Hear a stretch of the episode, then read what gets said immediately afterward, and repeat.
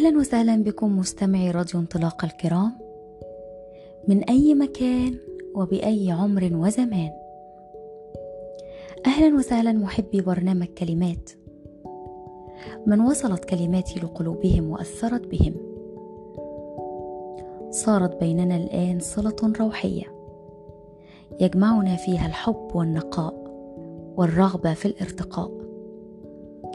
معكم ولاء أحمد في برنامج كلمات. كلماتي ليست كأي كلمات. كلماتي منبعها القلب. ممزوجة بمشاعر وأحاسيس. خبرات ودروس. أمل نبع من عمق الألم. وبهجة تفجرت من باطن الحزن. كلماتي لحن ونغمة. أتقن عزفها. فأصبحت تحرك المشاعر والأفكار. تنير القلب. توقظ العقل. وتلهب الرغبة نحو التغيير. الأهم هو أن تفسح لها المجال كي تعبر من قلبي لقلبك. فما يخرج من قلبي لك دوما صادق. كلماتي غير محددة بطريقة. فقد تكون فصحى وقد تكون عامية. أنا فقط أغمض عيني وأطلق عنان قلبي فيحرك لساني بالكلمات. أحبائي كلماتنا الأسبوع الماضي كانت بعنوان البداية الجديدة.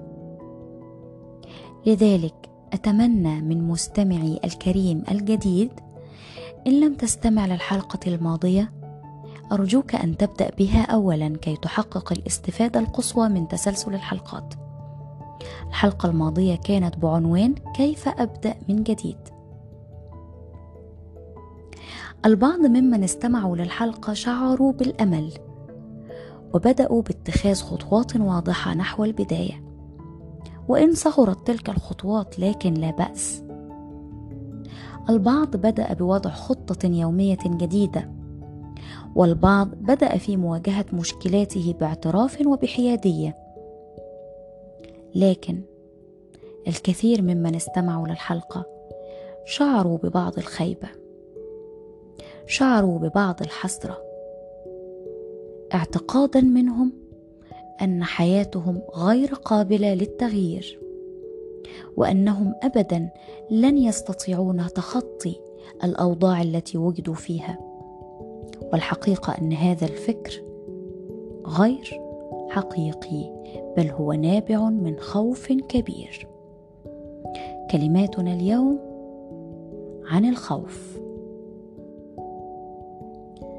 الخوف في رأيي هو موت حقيقي. أن تعيش حياتك خائفا هذا يعني أنك مسلوب الإرادة. ضعيف الإيمان. وهذا موت محقق. أي نعم جسدك يتحرك ولسانك يتكلم وتؤدي مهامك لكنك لا تنعم بطعم الحياة. الحياة الحقة يا عزيزي هي التي تمارسها بأريحية. هي التي تفعل فيها كل ما تفعل لأنك تحبه لأنك على قناعة تامة به. بل وعلى رغبة كاملة في أدائه. لا من أجل خوفك من شيء ما. الحياة الحقة هي التي لا تذاكر فيها فقط خوفا من الامتحان ولا التي تصلي فيها فقط خوفا من عقاب الله ولا التي تتقن عملك فيها فقط خوفا من بطش رئيس العمل أو خوفا من الفقر أو قلة المال. ولا التي ترتدي فيها عباءة أخلاق معينة وتتشدق بدرجة تدين معينة وتتفوه بكلمات معينة كي تنال رضا الناس أو لا تقع تحت وطأة أحكامهم. كل من يفعل ذلك هو في الحقيقة لا يعي معنى الحياة. إن غاية الأمر في الحياة هو أن تفعل كل شيء فيها لأنك تحبه. فتصلي اجلالا لله وحبا فيه. ترغب في الوقوف بين يديه. تبر والديك حبا فيهما. لا خوفا فقط من الله أو من بطش أحدهما. هي أن تعمل لأنك تحب ما تقوم به. لأنك تحب أن تكون متقنا لعملك. فينظر لك الله فيرضى عنك. هي أن تكون من تكون. أن تكون أخلاقك نابعة عن صدق. كلماتك موطنها صدق في القلب. لا تظاهر ولا نفاق من أجل رضا الناس أو من أجل خشية أن نقع تحت وطأة تصنيفاتهم. حقيقة أحبائي إن أردنا الاستفاضة في الكلام عن الخوف لن ننتهي. وهذا لأننا عشنا حياتنا خائفين. طيلة الحياة. نحن واقعين تحت وطأة الخوف. لكننا اليوم سنذكر بعض من أساليب التنشئة والتربية التي تلقيناها والتي للأسف لم ننتبه لها ولا زلنا نتبعها مع أطفالنا فأصبحنا كبارا خائفين نربي صغارا ليكونوا أيضا خائفين. انظر إلى طفلك. تذكره وهو ينشأ؟ أو انظر له الآن إن كان لا زال صغيرا. ها هو. بدأ بتعلم المشي ويريد اكتشاف ما حوله. وبدلا من أن تقدم له الرعاية وتحيط به دوما لحمايته ها أنت ذا تضربه على كفيه كي يتوقف عن لمس الأشياء. وأنت على قناعة تامة أنك بهذا التصرف تحميه تخوفه لأنك تحميه. ثم ها هو طفلك بدأ لتوه في التعرف على الأشخاص وبدأت دائرته تكبر. تبدأ بتهديده أنك ستخبر من يحبهم عن أفعاله. سأخبر جدتك بكل ما تفعل. سأحكي لعمك كل, من تق... كل ما تقوم به من أفعال. فأنت بذلك تغذي بداخله كيف ينبغي له أن يرضي الناس من حوله. كيف ينبغي له أن يحافظ على شكله أمامهم. وليس ابدا من الضروري أن يهتم بالداخل كما هو يهتم بالخارج وتلك هي الطامة الكبرى. فبدلا من أن تقوم فعله أنت تدعوه لأن يهتم بمظهره أمام الناس. ذاكر كي لا ترسب. قم بأداء واجبك كي لا تعاقب. سأخبر مدرسينك بإهمالك. سأشتكي لوالدك فور عودته من العمل. صلي وإلا ستلقى في النار. ارضني وإلا سيسخط الله عليك. ابتعد عن المشاكل. سر بجوار الحائط. لا ترد على من يهينك. الأفضل أن تدعه وتمضي تجنبا للمشاكل. لا تتفاعل مع أحد. حاول جاهدا أن لا تختلف مع أحد ولا تكون تحت وطأة مشكلة. كوني وقورة كي تصبح فرصك في الزواج أكثر. استمر في عملك الذي لا تحب لأنك إن تركته لن تجد غيره. تحملي زواجك الفاشل خوفا من أن تحظي بلقب مطلقة. ادخر من الأموال ما تستطيع خوفا على أولادك الفقر. وهكذا الكثير مما تربينا عليه جميعا. ونمارسه مع أبنائنا.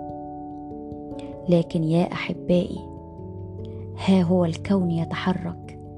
ها هو الكون يستنير ومن لم يستفد من الوعي الكوني حوله حقا خاسر.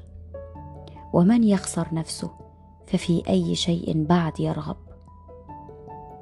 الخوف يا أحبائي هو نقيض الحب. القيمة في حياتك هي أن تفعل كل ما تفعل لأنك تحب لا لأنك خائف. أريد أن أتشارك معكم بعض المقولات التي قيلت في الخوف. الخوف يجعل الإنسان أكثر عبودية. إن كنت تخاف أن تعاني من شيء ما فأنت بالفعل تعانيه. الخوف لا يمنع الموت لكنه يمنع الحياة. الناس من خوف الفقر في فقر ومن خوف الذل في ذل. لا شيء أحقر من احترام مبني على خوف. الخوف هو إحساس رخيص تزرعه في قلوبنا عادات بالية وترسخه في أذهاننا تقاليد صادئة. حان الوقت لنتحرر من المخاوف. ونخوض المغامرة حتى النهاية. أشعر بحسرتكم. أشعر بغصتكم. أشعر بكم وقد استحضرتم ماضيكم.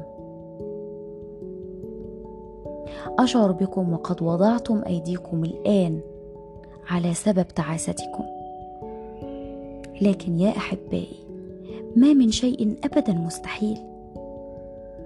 وما من شيء يحدث صدفة. نحن هنا جميعا لسبب. ولأننا مختارون من الله أن نخلع عباءة الخوف ونرتدي عباءة الحب. أحبائي لنا في الحديث عن الخوف بقية. لكن ليضع كل منا ابتداء من اليوم يده بمنتهى الشجاعة على مخاوفه. ولكي تتعرف عليها اسأل نفسك لما أفعل كذا؟ أي فعل تقوم به؟ اسأل نفسك لماذا تقوم به؟ هل لأنك حقا تحبه وترغب فيه؟ أم لأنك خائف من شيء ما؟ أحبكم جميعا. دمتم مطمئنين آمنين محبين. أتمنى لكم النعيم والحب والاطمئنان. إلى لقاء الأسبوع القادم لنكمل سويا موضوع الخوف. كانت معكم ولاء أحمد.